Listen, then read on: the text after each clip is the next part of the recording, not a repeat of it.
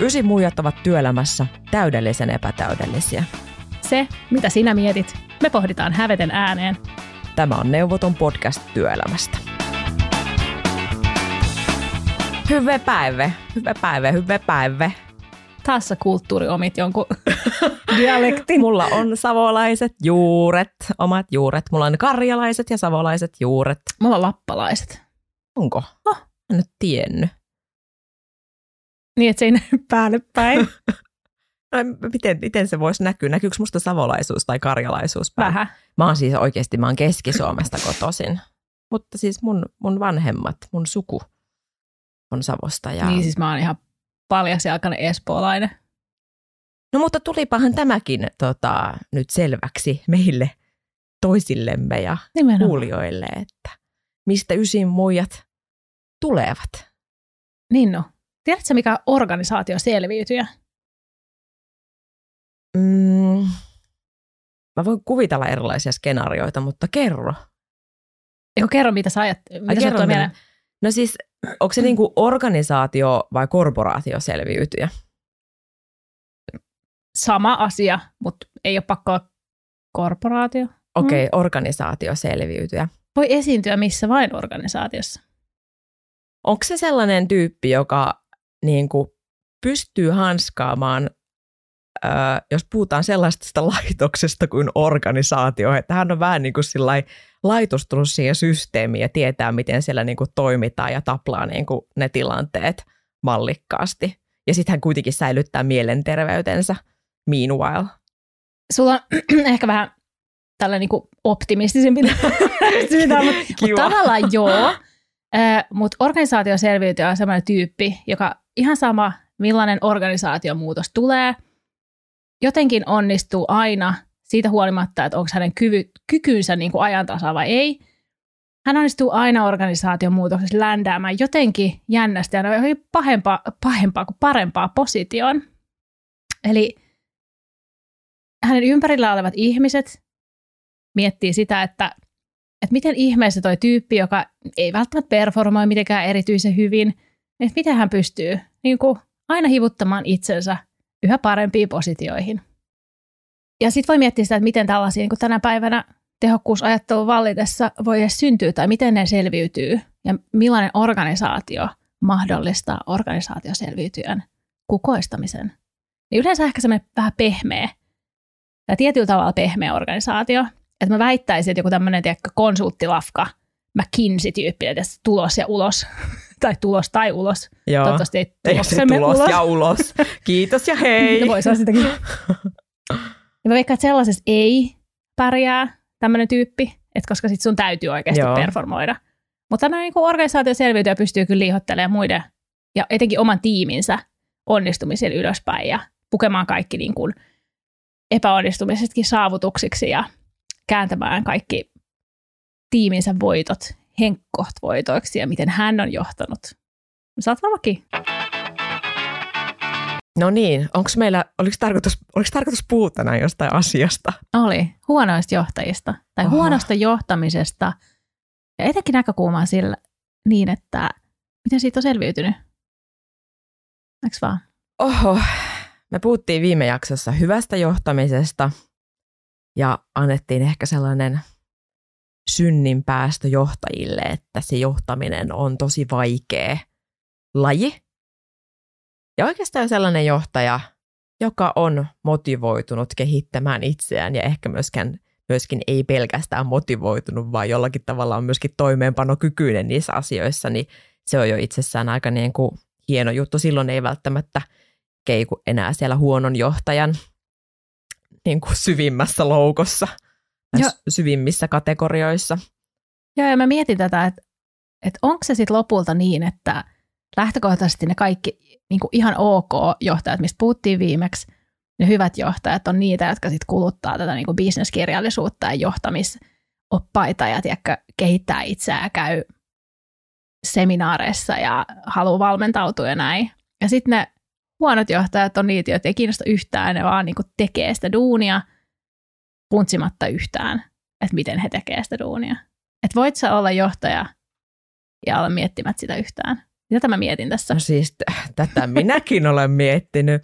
Jotenkin. Koska välillä se näyttää siltä, ettei niin kiinnosta pätkääkään. Joo, siis niin ihan todellakin näyttää. Siis mä tiedän sellaisia johtajia, jotka paljon nimenomaan kuluttaa erilaista kirjallisuutta ja tietoa liittyen johtamisesta. Sitten se saattaa vaikka pahimmassa tapauksessa näkyä sillä tavalla, että he johtaa joka päivä vähän eri tavalla, kun he ovat keksineet jotain uutta jännittävää. Sekään ei välttämättä. Siinä on niin kuin tarkoitusperä on hyvä, mutta Tämä oli ennen ehkä yleisempää, kun jengi laukkasi seminaareissa ja tuli sieltä aina takaisin just jonkun olen nyt valaistunut uusi johtamisteoria tai uusi organisaatiomalli tai mikä vaan, mikä voi niinku vaan laittaa jengiin sekaisin. Eli Nordic Business Forum.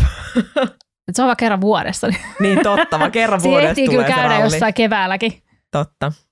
Mutta joo, siis tämä on nimenomaan tämä huonon johtajan mysteeri. Mä oon miettinyt myös tosi paljon sitä, että eihän vaan niinku voi olla sellaista tilannetta, että tämä johtaja ei olisi missään kohtaa törmännyt tietoon hyvästä johtamisesta tai saanut minkäänlaista kättä pidempään siihen niin kuin johtamiseen, mitä ihmettä siinä tapahtuu. Musta vaan tuntuu, että ei vaan taidot riitä tai ei vaan niin kuin resurssit riitä. Tai ei riitä, resurssithan voi tarkoittaa sitä, että ei vaikka riitä motivaatio tai ei riitä tunnetaidot tai jotain muuta. Niin ja sitten voi miettiä toimialoja ja sitä, että jos on just joku tosi pitkään vaikka yrittäjänä toiminut johtaja, joka on aina tehnyt hommat samalla tavalla ja siellä bisneksessä on aina tehty samalla tavalla. Et nyt me puhutaan etenkin niinku asiantuntijatyöstä ja sen johtamisesta, tai ainakin mun perspektiivi on siellä vahvasti. Et voin kuvitella, että on kuitenkin vielä sellaisia toimialoja ja sellaisia yrityksiä, missä sitten on johdettu aina tietyllä tavalla jotain tuotantoa tai muuta. Et sitten ehkä, että jos siellä on joku vanha patu, tehnyt aina kaikkia, odotellaan sitten seuraavia sukupolvia ottamaan ohjat uudella tavalla. Niin se on ehkä sitten yksi ääripää. Mutta siis vaikka mieti oikeasti ravintolamaailmaa, kun kokit kuvaa vaikkapa kansainvälisissä huippuravintoloissa, että se mitä he kohtaavat johtamisessa, niin se on niinku fyysinen väkivalta esimerkiksi. Niin se on aivan järkyttävää. Sitten kun miettii, mitä vaikutusta sillä on, jos sua johdetaan tosi huonosti, epäeettisesti, epäkunnioittavasti, niin kyllähän se vaikuttaa siihen työhön, itsetuntoon, kaikkeen, mitä sä oot. Et pahimmillaan huono johtaminen ihan tämmöisessä niin siistissä sisätyössä voi rikkoa sielun ja ihmisen. Ja sitten mä mietin, että mikä kuvaa huonoa johtamista, niin periaatteessa kaiken voi kääntää, mitä viime jaksossa puhuttiin hyvästä johtamisesta ja sen hengästyttävästä listasta toisinpäin. Että laittaa vaan siihen, että ei osaa ja sitten se lista uudestaan. Niin. Ja sitten miettii, että jos tätä miettii niin, että okei, me annettiin vähän synninpäästöä niille niin kuin, tavallaan sille rimalle, tai laskettiin sitä rimaa hyvälle johtajalle, että ei tarvii niin kuin kaikkeen pystyä, eikä tarviikaan, en ole muuttanut mielipidet siitä. Mutta sitten taas se, että jos sieltä kääntää jonkun niistä asioista toisinpäin, just joku, että toimii vaikka epäeettisesti, niin sen vaikutushan on ihan järkyttävän suuri. Mitä mieltä sä oot, puututaanko organisaatioissa huonoon johtamiseen? Tai onko sun kokemuksia siitä, että siihen olisi puututtu? Tämä on vaikea kysymys.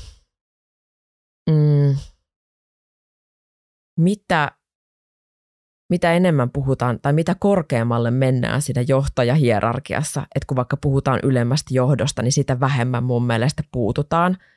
Ja musta myös tuntuu, että ylemmältä johdolta sallitaan hyvin paljon enemmän kuin mitä sallitaan esimerkiksi niin kuin keskijohdolta, mikä on täysin epäreilua eikä missään mielessä järkevää, koska se johtamiskulttuuri kuitenkin niin kuin valuu alaspäin ja rakentaa sitä organisaation kulttuuria. Sama kokemus. Ja sitten jos miettii, että keskijohdossa oleminenhan oikeasti silleen aika paskaa. Siis johtaminen on jees, mutta siis se puserrus, mihin keskijohto joutuu. Ja keskijohdossa voi olla montaa eri leveliä, että sitten se voi olla sun pomo, joka on siinä samanlaisessa puserruksessa. Että periaatteessa kaikki, joka tippuu toimitusjohtaja ja niinku suorittavaa työtä tai niinku sen viimeisen alaisen väliin on keskijohtoa mun kirjoissa. Että sitten ne odotukset ylhäältä voi olla tosi eri, tai sä et usko niihin, tai ne tuodaan sulle jotenkin tosi ei siinä muodossa, missä itse haluaisi niitä välittää eteenpäin tai odotukset on tosi korkeita tai ihan mitä vaan. Ja sitten sulla on alaiset, joiden odotuksiin pitäisi vastata, niin siinä välissä ei ole kyllä helppo olla kenenkään kovinkaan usein. Mitä sä sitten ajattelet siitä, että kuka laittaa ylimmän johdon tilille siitä johtamisesta ja sen laadusta? Ekonomina minun pitää vastata, että hallitus tietenkin. Mutta ei välttämättä kukaan niin kuin käytännössä. Ja mä oon miettinyt myös sitä, että mäkin oon ollut isoissa organisaatioissa joissa, ja pienemmissäkin, joissa mitataan henkilöstön tyytyväisyyttä. Ja pointtihan siellä on aika usein myös seuraa sitä, että miten tiimit performoi, tai miten tiimit voi. Performointi oli huono sanavalinta. Ja miten noi esihenkilöt onnistuu työssään. Ja mä en ole vielä missään niin kuin nähnyt, että konkreettisesti tosi huonoille tuloksille tehtäisiin jotain. Että ne kyllä voi tulla siihen, niitä katsotaan yhdessä, taivastellaan, selitetään tosi usein huonoja tuloksia sillä, että no, näihinhän saattaa olla, että Sirpa-Petteri on vastannut, kun sillä on vähän vituttanut aamulla se, että kahvinkeitin oli rikki. Niin tavallaan mennään sen taakse, että se tulos ei välttämättä ole totta, tai että se voi heilahdella, mutta sitten mä oon myös nähnyt niin surkeita tuloksia, että se ei voi heilahdella, ja mä oon myös ollut siellä vastaamassa, ja tiedän mitä vaikka niinku se tiimi tai se niinku, organisaatio-osa on ollut mieltä lähtökohtaisesti vaikka johtamisesta, ja tiedän, että kaikki on antanut huonot pisteet ihan syystä. Että se ei ole mikään niinku tuulestemmattu, että kahvikone oli rikki. Että nyt tuntuu vähän huonolta. Ja silti sille ei tehdä mitään. Mutta nyt mun täytyykin kysyä. Me päästään siihen syvälle pihviin.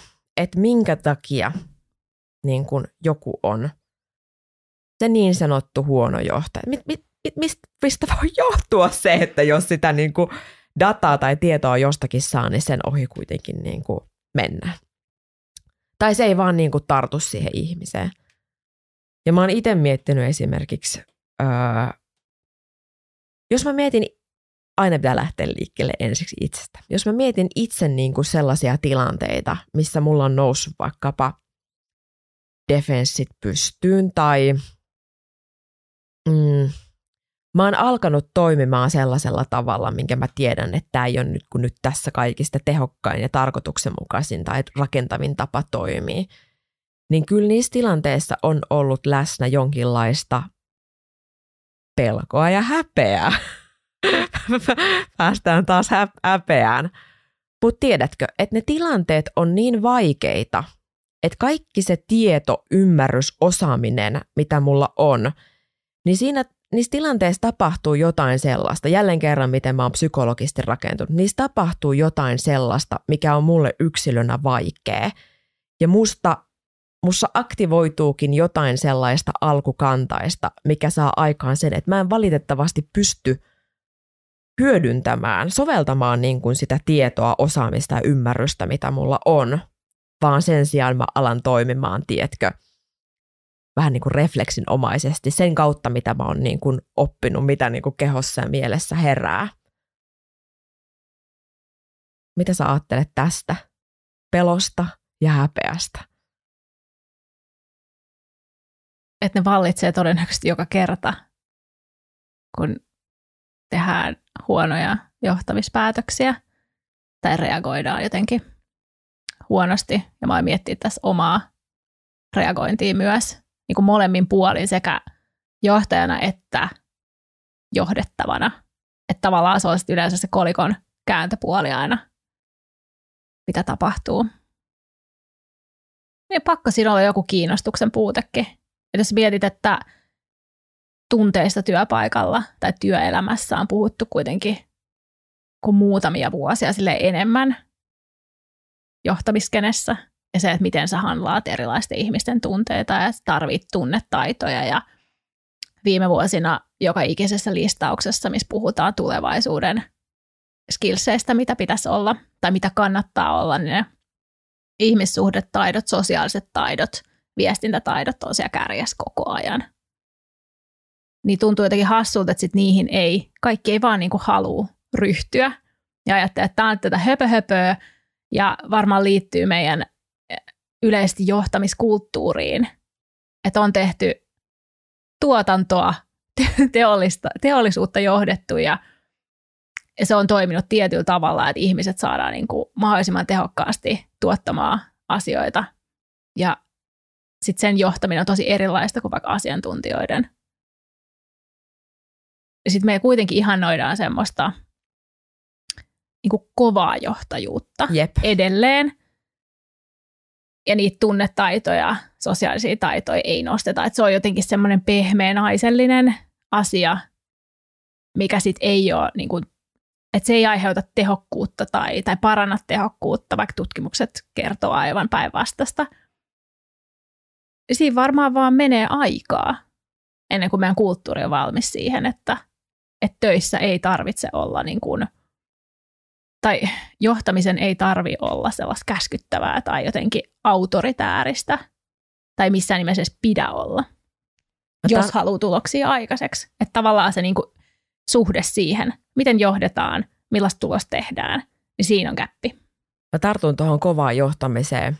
Tuo on niin totta, mitä sä sanot, että minkälaista suomalainen johtaminen on. Ja tässä mä just mietin, että millainen yhteiskunta on Suomi ja minkälaisia tapahtumia meillä on historiassa ja minkälaista vuorovaikutusta on ollut perheissä ja on edelleen. Varmaan aika sellaista niin kuin vaativaa, suoriutumiskeskeistä ja ehkä nimenomaan sitä, että niin kuin sellaisista vaikeista tunteista ja tunteista ylipäätänsäkään, niin ehkä me ollaan vasta nyt siinä pisteessä, että sukupolvet, nämä nuoremmat sukupolvet harjoittelee niitä enemmän ja meidänkin ikäiset niin kuin harjoittaa sitä tunteista puhumista.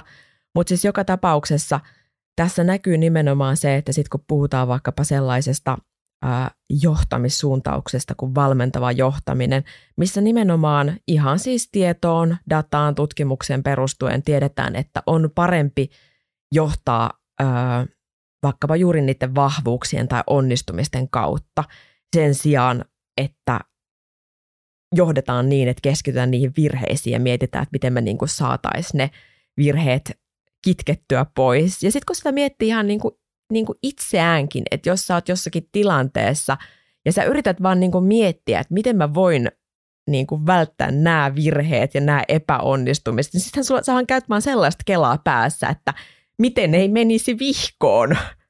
Se on tosi huono kela. Se on niin kuin todella huono kela sen sijaan, että sä miettisit, että ei vitsi, että tässäkin tilanteessa mä pystyn niin kuin, näillä mun vahvuuksilla puskemaan eteenpäin. Mä oon onnistunut tässä. Lähdetään toistamaan tätä onnistumista. Mä käytän sitä mun onnistumisen reseptiä niin kuin uudelleen.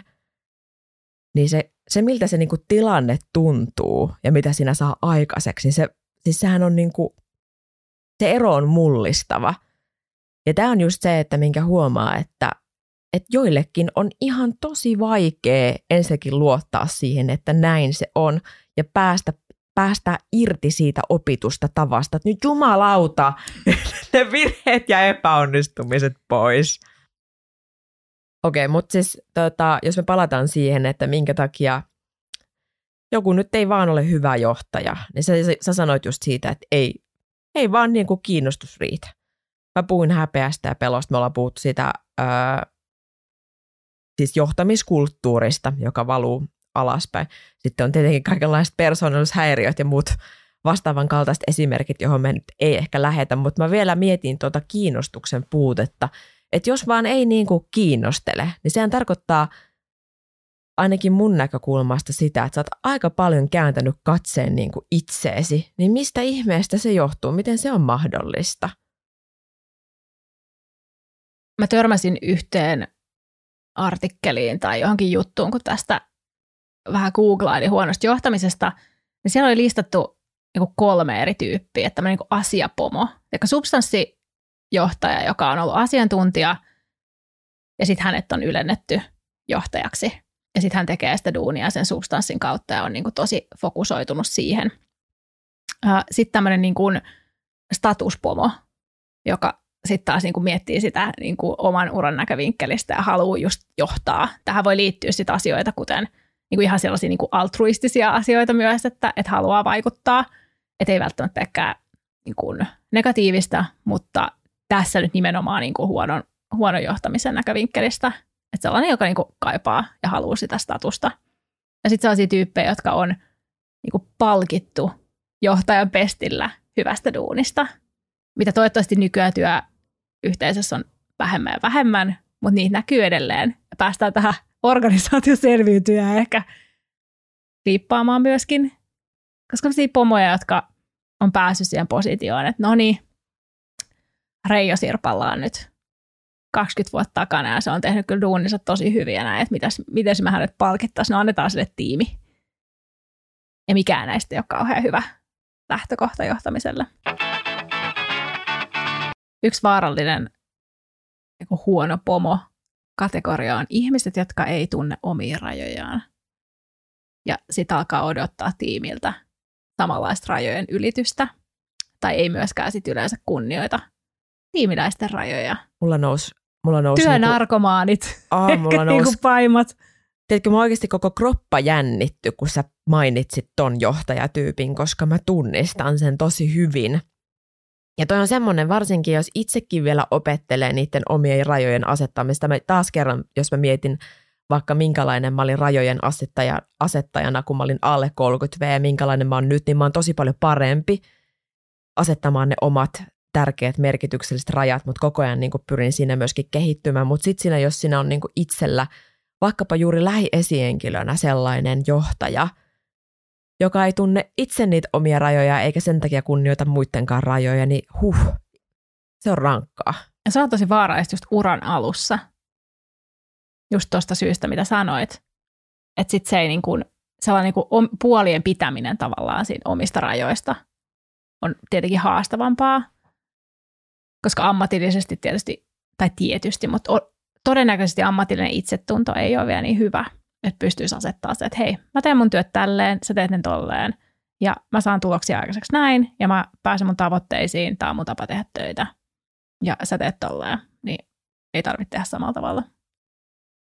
Miten muuten, kun sä näytät, Paula, tai tunnut, tai olet, niin kun mulle tulee susta semmoinen fiilis, että sä oot niin kun sellaista aika kestävää sorttia, mutta millainen johtaminen, huono johtaminen menee sulla niin kuin ihon alle, siis sillä tavalla, että sä joudut oikeasti vähän kannattelemaan itseäsi enemmän, jotta sä pääset siinä tilanteessa eteenpäin tai selviät siitä tilanteesta. Erityisesti sellainen, missä se johtaja totta kai, käyttäytyy huonosti, toimii epäeettisesti, epäempaattisesti.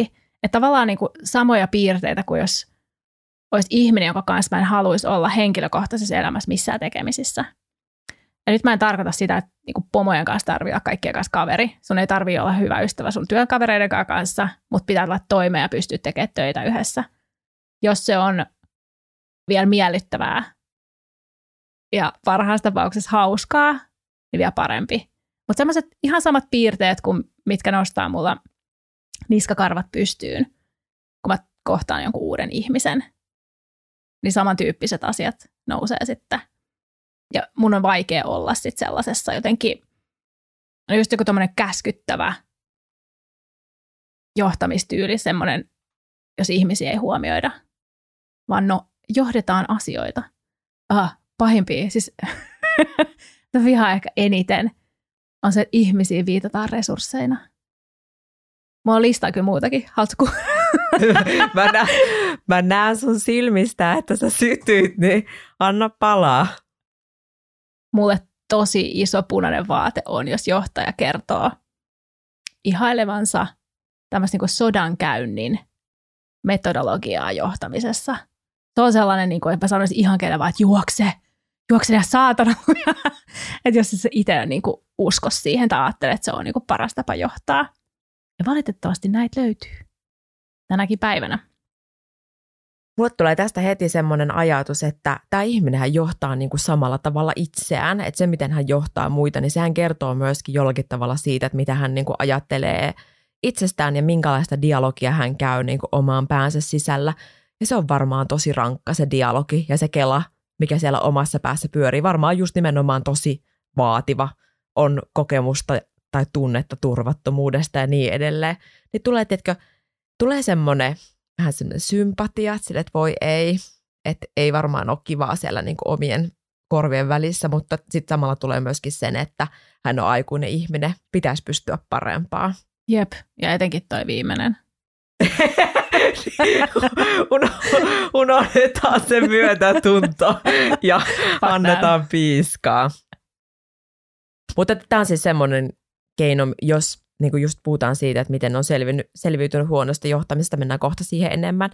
Mutta mä oon itse joskus semmoisissa tilanteissa, kun ihminen on käyttäytynyt huonosti, niin mä oon laittanut vähän semmoisen niin kuin tutkijan hatun päähän ja mä oon niin kuin yrittänyt miettiä, vähän niin kuin mennä just sinne katorajaan ja katsonut sitä ihmistä ja miettinyt, että niin kuin miltäköhän hänestä niin kuin tuntuu, että mitä siellä niin kuin pään sisällä oikein tapahtuu. Vähän yrittänyt niin kuin just myötätuntoisesti katsoa sitä ihmistä, niin se on vähän auttanut itseään siinä tilanteessa, vaikkapa just siinä, että mä en ota sitä niin henkilökohtaisesti.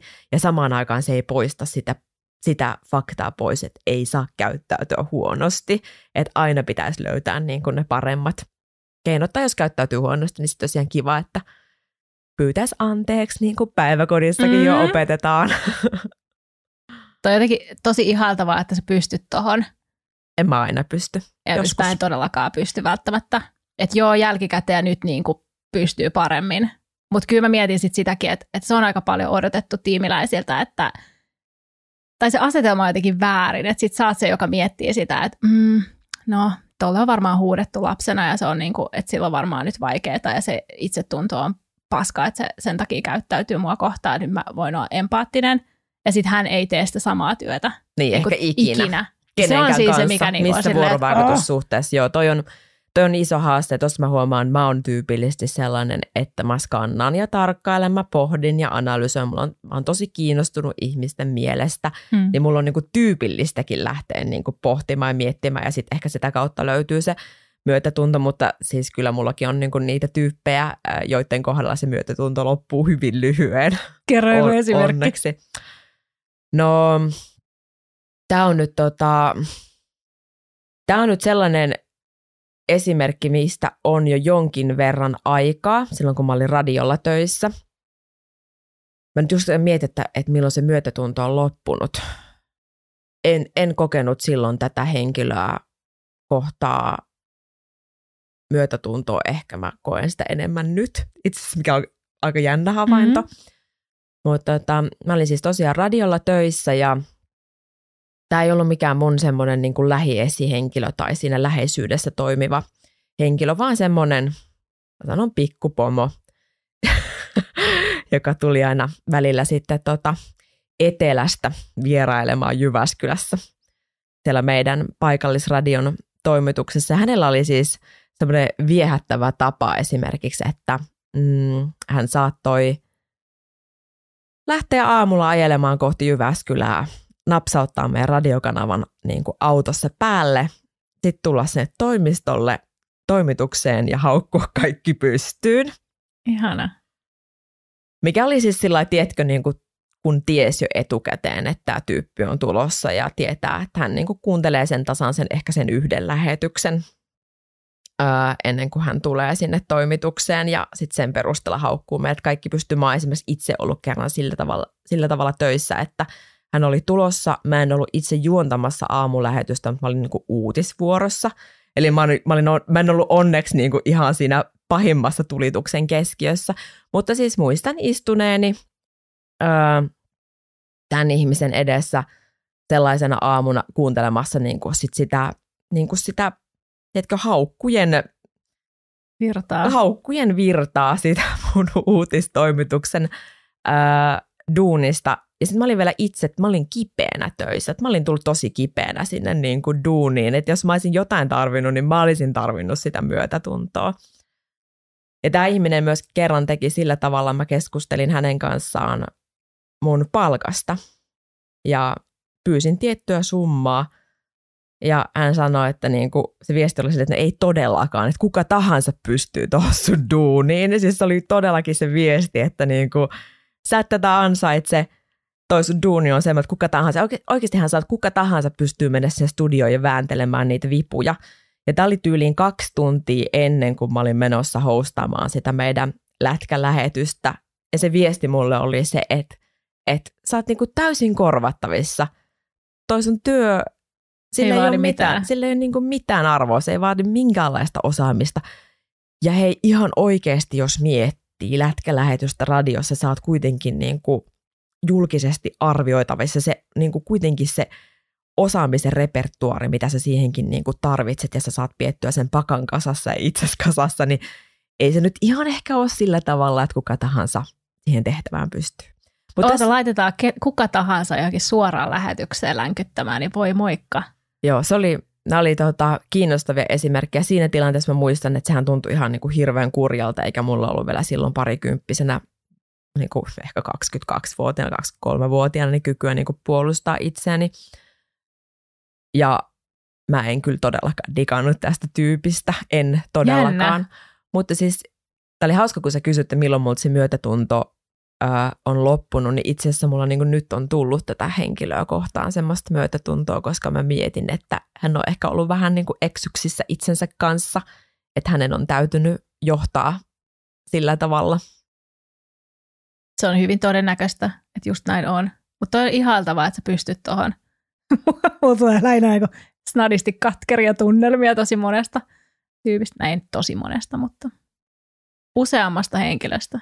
Ja siis on mullakin, totta kai mä muistan, että silloin kun mä olin siellä duunissa, niin tällainen ihminen, joka ajelee sinne töihin haukkumaan niin kuin alaisensa pystyyn käytännössä, niin siis sehän sai nimenomaan aikaiseksi sen, että mä muistan ihan itsessäkin sen, että sitähän vaan niin kuin alkoi loppujen lopuksi keskittymään siihen, että ei tekisi mitään tyhmää, että ei tekisi niin kuin mitään virheitä sen sijaan, että teki sitä lähetystä semmoisen ilon, rentouden kautta, uskaltaisi olla oma itsensä, laittaa itsensä peliin, kokeilla uutta, antaisi luvan epäonnistua, kokeilisi sitten jotain muuta. Eihän siinä missään tapauksessa niin käynyt, varsinkin kun oli sen ikäinen ja ei ollut vielä niin kuin sellaista kykyä käsitellä sitä reaktiota, minkä se johtaja sai niin kuin aikaa itsessään. Ja muutenkin, jos miettii media-alaa, niin se on aika haastava. Se on naisellekin aika haastava paikka olla. Ja mä mietin sitä niin kuin meidän yhteisöä siellä radiossa, niin ei meillekään ollut ehkä porukkana niin kuin kykyä käsitellä niitä tunteita yhdessä, että miltä se niin kuin tuntuu olla erilaisissa tehtävissä radiossa, miltä se johtaminen tuntuu, mitä se saa meissä aikaiseksi, miten me voitaisiin niin kuin tukea toisiamme niissä erilaisissa tilanteissa. Just sitä, että jokainen pystyisi pelaamaan niillä omilla vahvuuksillaan, niin sitä ei ehkä niin kuin, vielä siinä hetkessä sitä taitoa ei ollut. Ja sitten oli tämä pikkupomo, joka ajeli jollain volkkarilla on sitten aina Jyväskylään ja haukku kaikki pystyyn, niin se oli jännittävä soppa. Kuulostaa viehättävältä hahmolta. Siis nimenomaan hahmo, se on se sana. Ja nyt kun sä kerrot tuosta teidän työyhteisöstä, niin mulla on ehkä, että jos mulla on ollut harvinaisen huono munkki siinä, että millaisia johtajia on tullut vastaan uralla, mulla on ollut tosi hyviäkin, mutta semmoinen niinku balanssi, että kyllä niitä niinku semisurkeita on ollut matkan varrella. Niin jos jotain hyvää, niin lähtökohtaisesti joka ikisessä organisaatiossa, jos mulla on ollut niin huono johtaja, niin sitten se tiimi, jonka kanssa mä oon tehnyt töitä, on ollut hitsautunut hyvin yhteen ja että siellä on ollut se tuki, että sitten on voinut käydä niitä asioita läpi. Koska sitten mä kerronkin tuossa meidän ekassa jaksossa pomosta, joka heitti tiimin bussin alle, valehteli ja toimi muutenkin epäeettisesti, niin jos ei sitä tiimiä olisi ollut siinä, kollegoja, joiden kanssa käydä niitä asioita läpi ja tavallaan saada selville se, että nyt tämä ei ole mun pään sisällä. Että mä en ole nyt niin kuin tässä sekoomassa ja mä en vaan kuvittele näitä asioita. Niin tilanne on varmaan tosi eri. Toi on just jännä toi ajatus siitä, että onko tämä oikeasti totta, mitä mä tässä niin kuin havainnoin ja tunnen, vai onko tämä mun oman pään sisällä. Mä oon itsekin ollut kerran kerran sellaisessa tosi tiukassa tilanteessa niin kuin itseni kanssa, että mä mietin sitä, että siis se johtaminen sai mussa aikaan niin kuin paljon kurjia tunteita ja se alkoi vaikuttaa mun ammatilliseen itsetuntoon merkittävällä tavalla. Ne oireet, mitä siinä tuli, niin ne alkoi siis olla ihan työuupumuksen niin kuin klassikko-oireita ja loppujen lopuksi mä huomasin, että mulla katosi työn ilo ja mulla katosi kyky olla luova ja usko siihen, että halutaanko mun olevan niin kuin luova. Ja se tarkoitti sitä, että musta niin kuin loppujen lopuksi siis iso osa minusta kuoli, mikä on siis niin kuin aika raffisti sanottu, mutta se oli niin siinä kohtaa. Ja siinä oli monta monessa organisaatiossa tapahtui paljon ja mulla on myötätuntoinen ninnu täällä herää. Hei vaan hei. Mutta siis pyrin tarkastelemaan asiaa myöskin niin kuin, eri näkökulmista ja myötätuntoisesti ihmisiä kohtaan, mutta tietenkin mä yritän nyt ensisijaisesti olla myötätuntoinen itseäni kohtaan, että eihän se niin kuin kiva ollut se tila, missä olin niin kuin itseni kanssa siinä kohtaa, mutta se ajatus siitä, että onko tämä totta, niin kuin nämä havainnot, mitä mä tästä johtamisesta niin kuin teen, vai onko tämä mun pään sisällä oleva asia, niin se oli niin kuin sellainen, että siihen tarvitsi sen objektiivisen, tiedätkö, niin kuin vastauksen. Ja silloin mä kävinkin ihan työpsykologin kanssa juttelemassa siitä, ja me mietittiin niitä tilanteita, ja työpsykologi validoi sen mun kokemuksen ja sanoi, että kuulostaa niin kuin tosi kurjalta, että toi ei ole kyllä niin kuin reilusti toimittu. Niin se auttoi. Mutta jos puhutaan vielä siitä, että miten on selviytynyt huonosta johtamisesta, ja sulla on selkeästi tommoinen niin kuin vanhemman tai uudemman version suhtautuminen siihen, että sä yrität katsoa jotenkin empaattisesti niitä tilanteita nyt jälkikäteen. Ja jotkut on ollut sellaisia, että silloin ei ole pystynyt samaan. Niin mitä muita selviytymiskeinoja sulla on ollut tilanteissa, kun johtaminen on ollut tosi huonoa? Siis mun mielestä tärkein on se myötätunto itseään kohtaan ja omien rajojen suojelu. Ihan siis viimeiseen saakka. Ja se voi jo tarkoittaa sitä, että vaikka joutuu sitä organisaatiosta niin kuin lopulta lähtemään, niin se kannattaa tehdä siinä kohtaa, jos tarkoittaa, että se on vaikka ainut keino suojella itseään ja omia rajojaan. Mutta en mä kyllä muista, että mä olisin koskaan sanonut kellekään suoraan, että toisen You suck! No siis nimenomaan. En mä muista, että mä olisin koskaan sanonut kellekään johtajalle suoraan, että toi johtaminen tai toi, mitä sä nyt teet, niin se ei tunnu musta hyvältä ja se saa musta niin kuin aikaan tämän. Ja se on aika surullista. En mä tiedä, miksi mä en ole sitä sanonut. Mä oon varmaan pelännyt. Ehkä mä oon pelännyt sitä, mitä se saa niin kuin aikaiseksi. Johtajalla kuitenkin saattaa olla se valta-asetelma, mitä sitten tapahtuu. Pystyykö sen ottamaan niin kuin sen palautteen vastaan? Mä oon saattanut myöskin niin kuin suojella itseäni, että mä en ole niin kuin antanut sitä palautetta, palautetta juuri sen takia, että mä en tiedä, miten se toinen ihminen niin kuin siihen reagoi ja mä en ole valmis mä en halua ottaa, tiedätkö, sitä riskiä, että siitä tulee niin kuin toinen ikävä tilanne. Niin ehkä siinä on sitten myöskin niin kuin suojellut itseään joltakin. Nyt mun tekisi mieli sanoa, että totta kai, että sittenhän niin kuin ei se johtaja sit tiedä, jos se on tehnyt väärin, jos ei se sanota. Mutta ei voi sanoa niin, koska siinä on just toi valta-asetelma. Ja se ihminen päättää lopulta, että onko sulla töitä, onko sulla elantoa, miten sä selviydyt sun töistä, saat sä seuraavaa pestiä. Sillähän on iso vaikutus, niin kuin tavallaan parhaimmillaan ja pahimmillaan ihmisen yksilön elämään. Niin kyllä se on aika iso odotus mennä sitten kohtaamaan se valta-asemassa oleva ihminen. Etenkin jos se niin kuin, hän toimii niin, että sä et ole ihan varma, että miten hän ottaa vastaan sen. Ja totta kai on johtajia, jotka pystyy reflektoimaan sitä palautetta, pyytää sitä palautetta, haluaa sitä niin kuin aidosti ja haluaa kehittyä, mutta todennäköisesti siinä tilanteessa on jo enemmän luottamusta myös molemmin puolin. Jos olisin vielä johtaja, niin miettisin, että että onko todella sellainen dialogi käynnissä, että sä tiedät, että jos joku voi huonosti sun alaisuudessa johtuen siitä, mitä sä teet. Miten sä olet selvinnyt vaikeasta tilanteesta? Mä tiedän myöskin, että sä oot nostanut kytkintä ja painanut kaasua ja lähtenyt perävalot vilkkua johonkin toiseen organisaatioon, mutta mitä muuta? Se on varmaan mun tendenssi. Ei, se on omien rajojen suojelu. Osassa tapauksissa kyllä, mutta sitten toki on ollut organisaatioissa, missä on vaihtunut pomo useasti. Että ei ole välttämättä tarvinnut olla huonon johtajan alaisuudessa hirveän pitkään. Että orgaanisesti tilanne on muuttunut paremmaksi, ettei ole tarvinnut tavallaan tehdä noin radikaalia muutosta.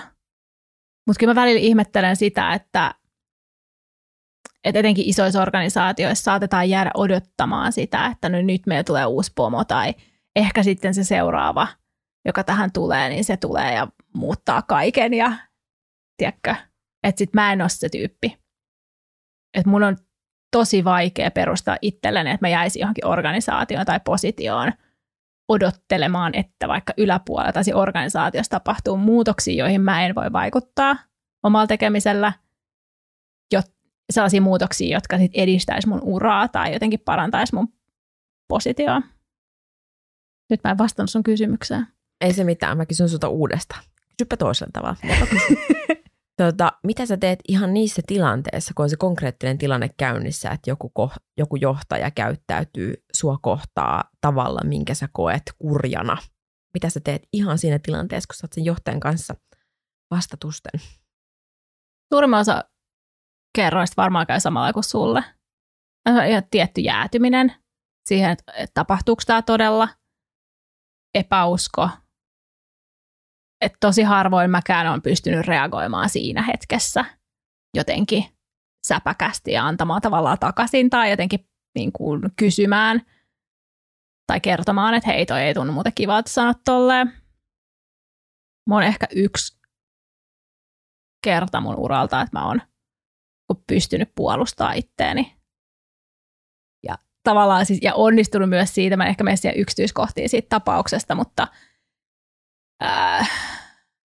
mä jouduin ikään kuin lainausmerkeissä puhutteluun asiasta tai sellaisesta tekemisestä, mitä mä en niin kuin kokenut, että mä oon tehnyt mitään väärin.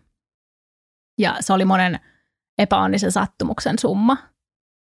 Ja sitten mä kysyin, koska mä olin niin vahvasti sitä mieltä, että mä olin jotenkin aistinut se jo etukäteen, että tämä tulee tapahtuu, että tämä nousee vielä jotenkin puheeksi. Ja se on jännä jotenkin, että se on aistinut. Niin sitten mä ehkä just se, että mä olin sitä funtsinut aikaisemmin, että voisikohan tästä nousta jotain, niin sitten mä pystyin sanoa sen vastaan, että, hei, niin kuin, että miten sä toivot, että mä olisin, niin kuin, miten mun olisi tässä pitänyt toimia toisin, mitä mun pitäisi muuttaa mun tekemisessä nyt sitten sun mielestä. Ja se johtaja ei pystynyt sanoa mitään. Mä ei mitään. Okei, eli sä niin kuin nuhtelet mua asiasta, johon mä en voi vaikuttaa, tai mä en ole edes tehnyt sun mielestä väärin. Mutta kuitenkin sun on pakko puhutella mua. Niin, koska pelottaa. Niin. Onko meidän yksi päätelmä se, että jos sä olet johtaja ja sun alainen, ei välttämättä tarvitse olla suora alainen, tai siis että sun ei välttämättä tarvitse olla tämän henkilön niin kuin lähihoitaja. Ihana, kun olisi hoitaja organisaatiossa. Lähiesihenkilö. Jos hän tulee antamaan sulle palautetta siitä sun johtamisesta, niin silloin jotain on mennyt hyvin. Joo. Etenkin spontaania sellaista, mitä ei pyydetä. Hyvää tai huonoa? Nimenomaan. Todennäköisyys sillä, että jos se on huonoa, se on vielä parempi. Tai siis ei huonoa palautetta, mutta niin kuin korjaavaa palautetta. Just tollainen, että hei, mä en tykännyt tosta, mitä sä toimit. Tämähän on semmoinen, kun miettii sitä tilannetta, niin siinähän helposti juuri saattaa henkilölle nousta niin kuin defenssit pystyyn, mutta jos hän niin kuin pystyy laittamaan tämän ajatuksen jonnekin takaraivoon ja kaivaamaan sen esiin, että ei vitsi, tämä onkin itse asiassa hyvä juttu, että tämä nyt tuntuu musta vaikealta, koska mä saan kuulla, että joku asia, mitä mä oon tehnyt, niin se ei ole tuntunut hyvältä, mutta anyways, jotain mä oon tehnyt oikein. Silloin on tehnyt itse asiassa jotain tosi tärkeää oikein. Siis onhan niitäkin organisaatioita. Mä kuulun esimerkkejä organisaatioista, jonne voi lampsiin niin kuin toimitusjohtajan pakeille ja sanoo, että hei, ei ole muuten nyt tällä hetkellä hauskaa tässä puljussa. Ja toimitusjohtaja sille kiitos. Kiitos tiedosta.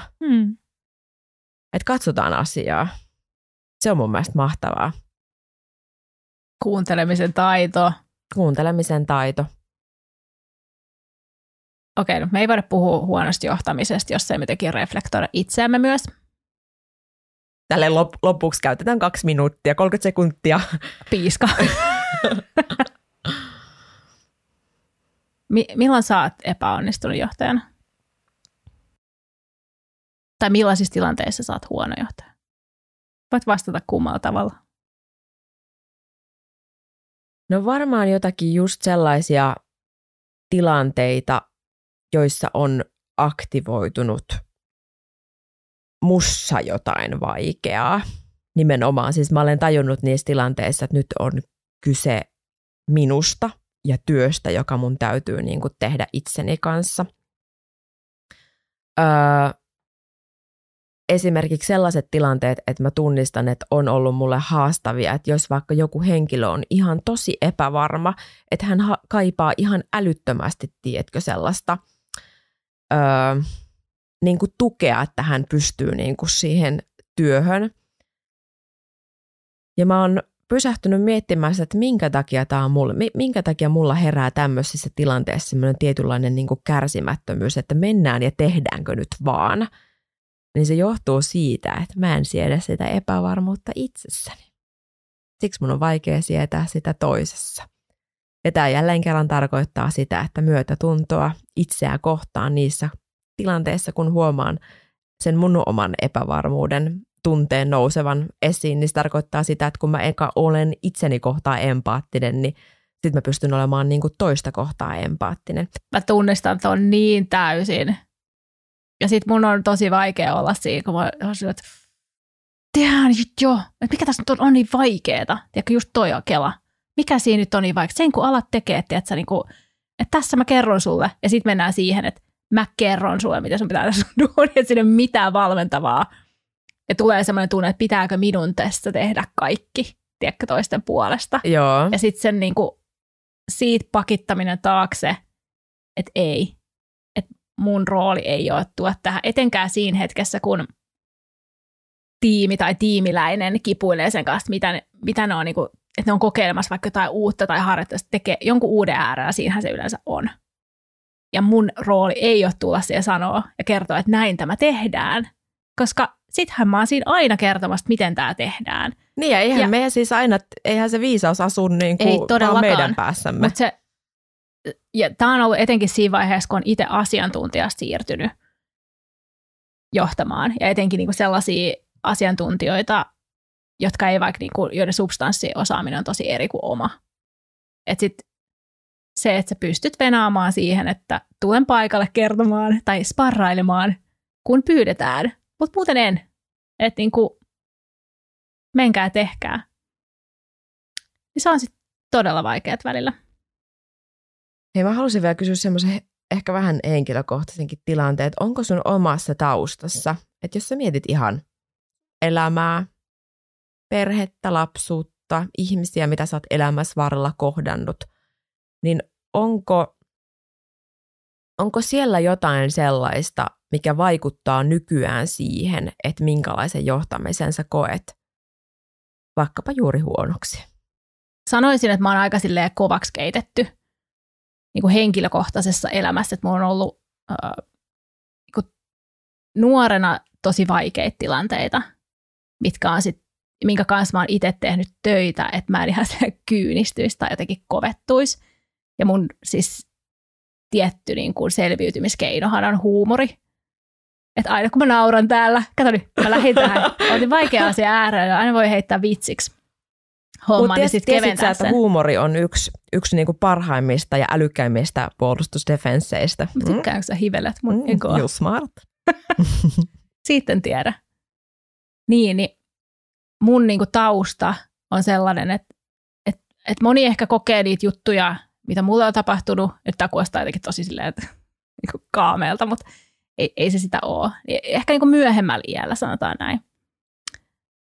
Niin kyllä se on vaikuttanut siihen, että miten mä ajattelen, kun joku muu kohtaa jotain surua tai henkilökohtaisia haasteita. Että sitten kun on jossain vaiheessa joutunut tekemään tavallaan, tai niin kuin silleen vaan menemään siitä läpi, ja silleen, että nyt mä tässä selviydyn, niin sitten mun pitää niin kuin tosissaan kaivaa itsestäni se empatia muiden samanlaisiin tilanteisiin. Mikä tuntuu hassuut, koska sitten jos on kohdannut jotain semmoista haastavaa, niin luulisi, että olisi helpompi olla empaattinen muita kohtaan. Tatski. Joo, ja mun mielestä on ihanaa, että sä jotenkin kerrot ja jaat tämän. Niin. Mm.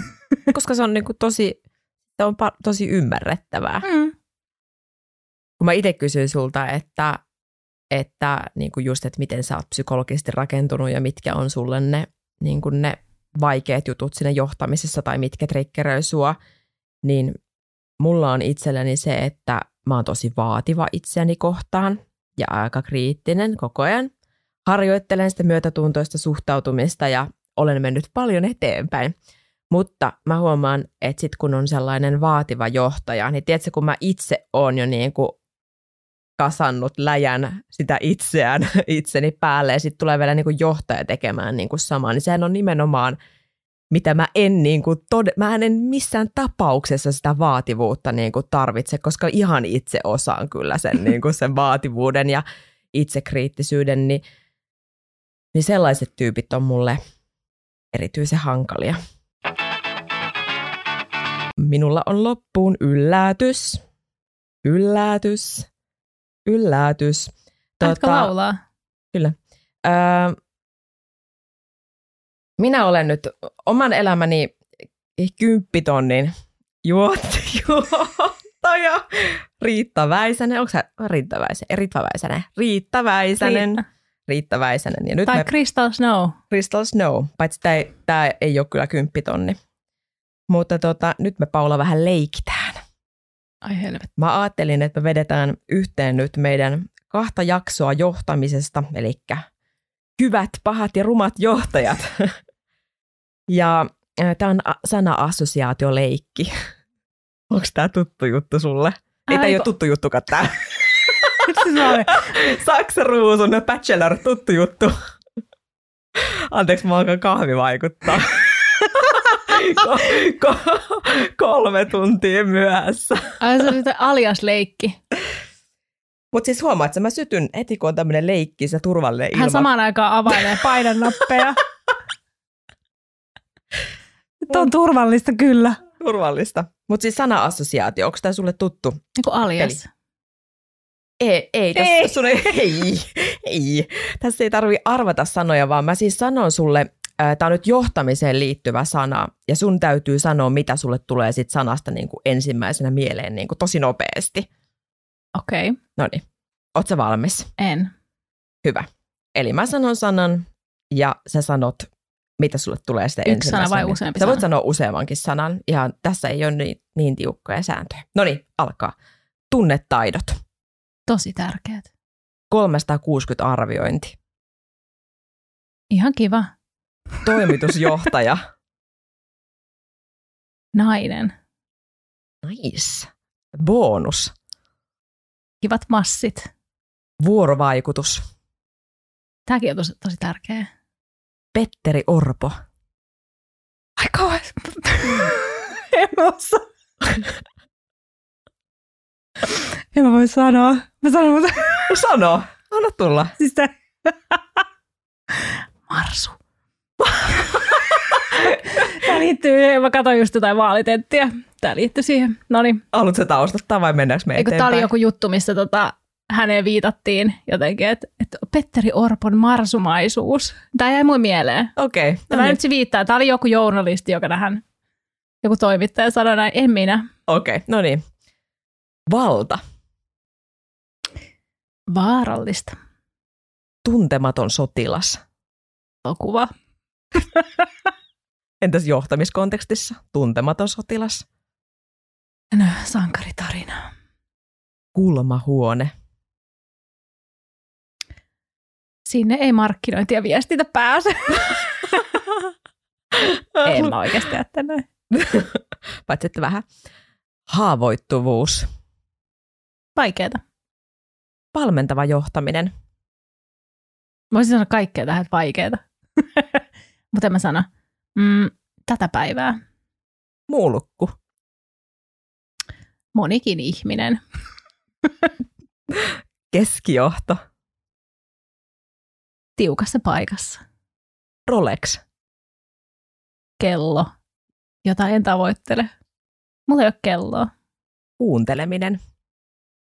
Vaikeet, mutta tärkeetä. Se oli siinä. Mitä mä selvisin? Siis voittajana. Tää oli niinku, jos jotkut kirjoittaa kirjoja johtamisesta, niin leikataan vaan tää pätkä ja sit ajetaan niinku ulos. Kaikki on vaan vaikeeta. Ei niin. Siihen kukaan pysty. Joo, ei kannata edes yrittää.